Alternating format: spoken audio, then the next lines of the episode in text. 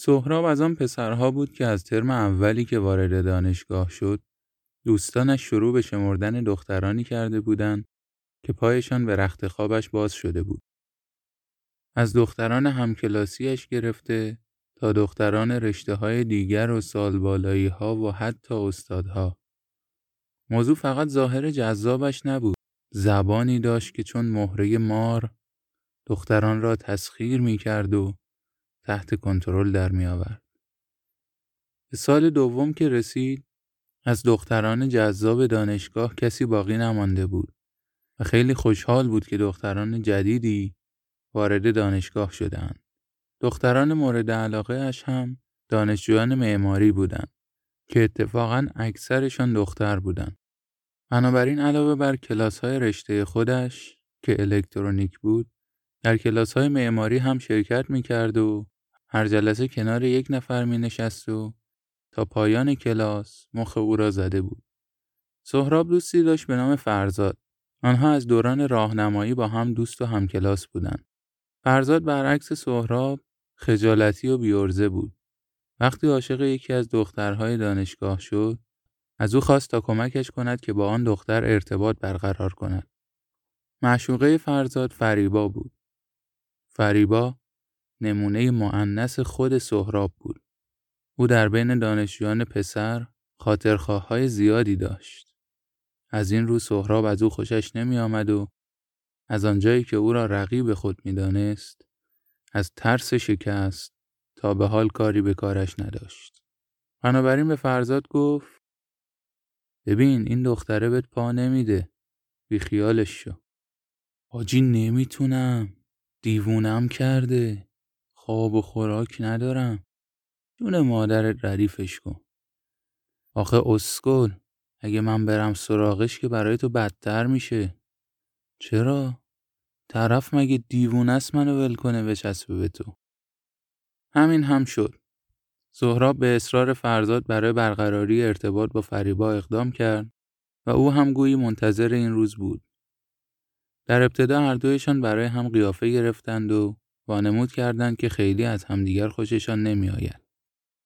کمی که بیشتر با هم آشنا شدند، سهراب سریع قضیه را مطرح کرد و گفت که به درخواست فرزاد به سراغ او آمده است و خودش هیچ نظری به او ندارد. فریبا گفت فرزاد کدومه؟ همون پسر قد بلنده که همیشه با منه دیگه. آها اون که رفتارش دخترونه است فکر می‌کردم هم جنسگرا باشه نه بابا بنده خدا یک کم شلوپته فقط.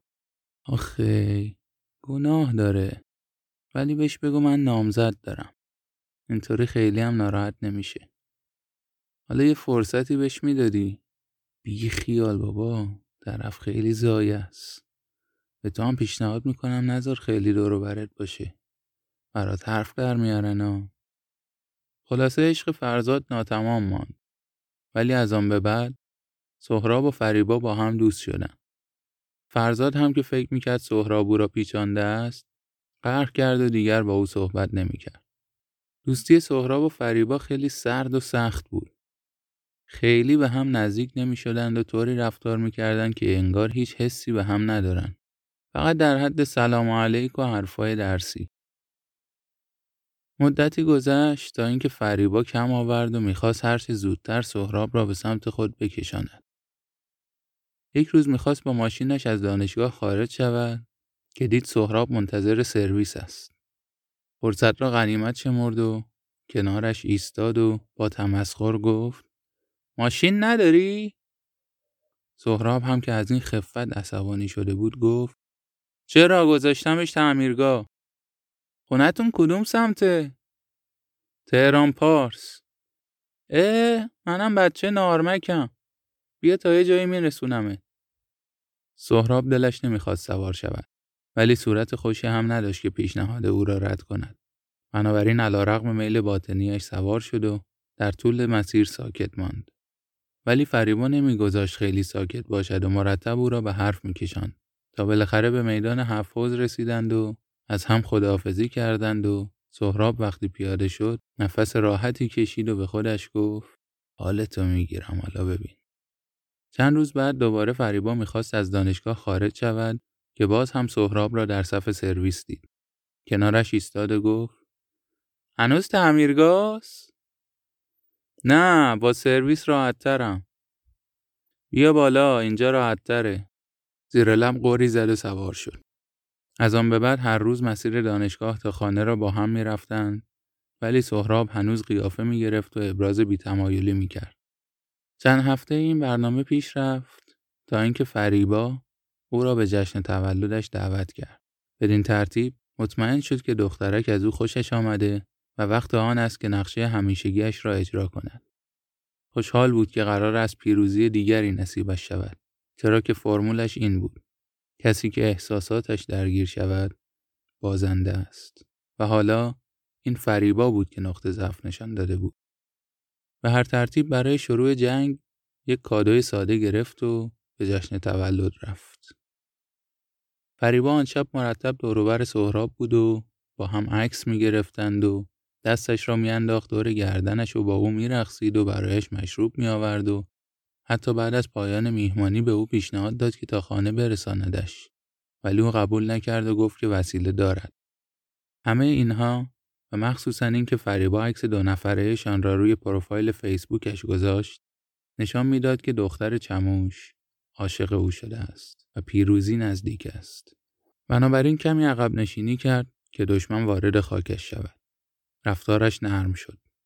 چند باری با او تماس گرفت و با هم بیرون رفتند و به او روی خوش نشان داد.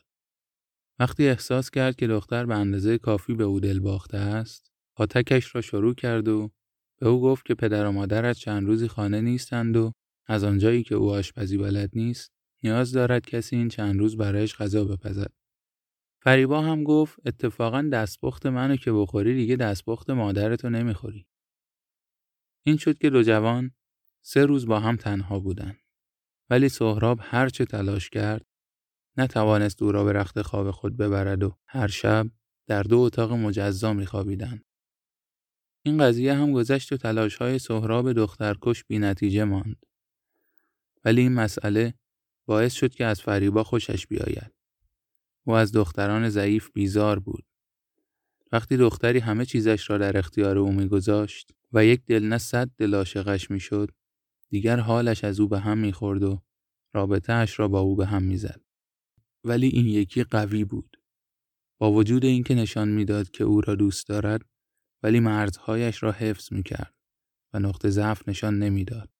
از آن به بعد رابطهشان صمیمیتر شد. طوری رفتار کردند که همه بفهمند آنها دوست دختر و دوست پسر همدیگر شدند و این تبعات زیادی در دانشگاه داشت و بسیاری را ناامید کرد. چند ماهی واقعا دوست پسر و دوست دختر بودند ولی خبری از رابطه جنسی نبود تا اینکه سهراب وارد موضع ضعف شد. احساساتش درگیر شد و به فریبا ابراز علاقه کرد. او را به خانه برد و به عنوان دوست دخترش به مادرش معرفی کرد. این به نوعی خواستگاری به حساب می آمد و پیروزی بزرگی برای فریبا محسوب می شد. مدتی رفت و آمد او به خانه سهراب ادامه یافت تا حدی که مادر سهراب او را به عنوان عروس آیندهش پذیرفته بود. کم کم فریبا موضع را پایین آورد و به رخت خواب سهراب وارد شد. این ریسک بزرگی بود. ولی از آنجا که رفت آمدش به خانه آنها نشان می‌داد که سهراب دل از کف داده است تا حدودی خیالش راحت بود که بازنده این بازی نخواهد بود. رابطه آنها تا پایان سال دوم ادامه یافت و دیگر همه مطمئن بودند که به زودی به مراسم عروسی آنها دعوت خواهند شد. سهراب هم که با خیال راحت به این دختر دست نیافتنی دل سپرده بود، مرتب برایش کادو می خرید و او را به گردش می برد و قربان صدقه اش می رفت.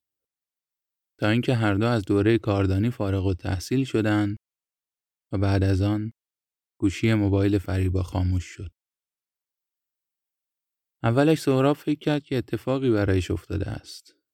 از این ور آنور سراغش را گرفت ولی کسی از او خبر نداشت.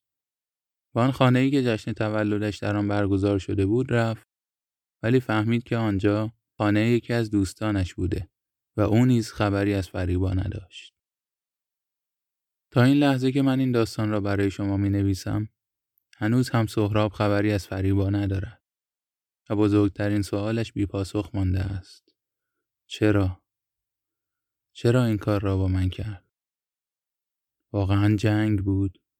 شکست من آنقدر برایش مهم بود که تا این مرحله پیش رفت و این همه مدت مرا سر کار گذاشت. یا نکند واقعا اتفاقی برایش افتاده است. بعد از آن نیز سهراب به شکست دادن دخترها ادامه داد. حتی شدیدتر و سنگینتر از گذشته. ولی هیچگاه خاطره آن شکست تلخ را از یاد نبرد و هیچ کدام از پیروزیهایش التیامی بر این زخم عمیق نبودند. چرا که آن یک بار واقعا عاشق شده بود.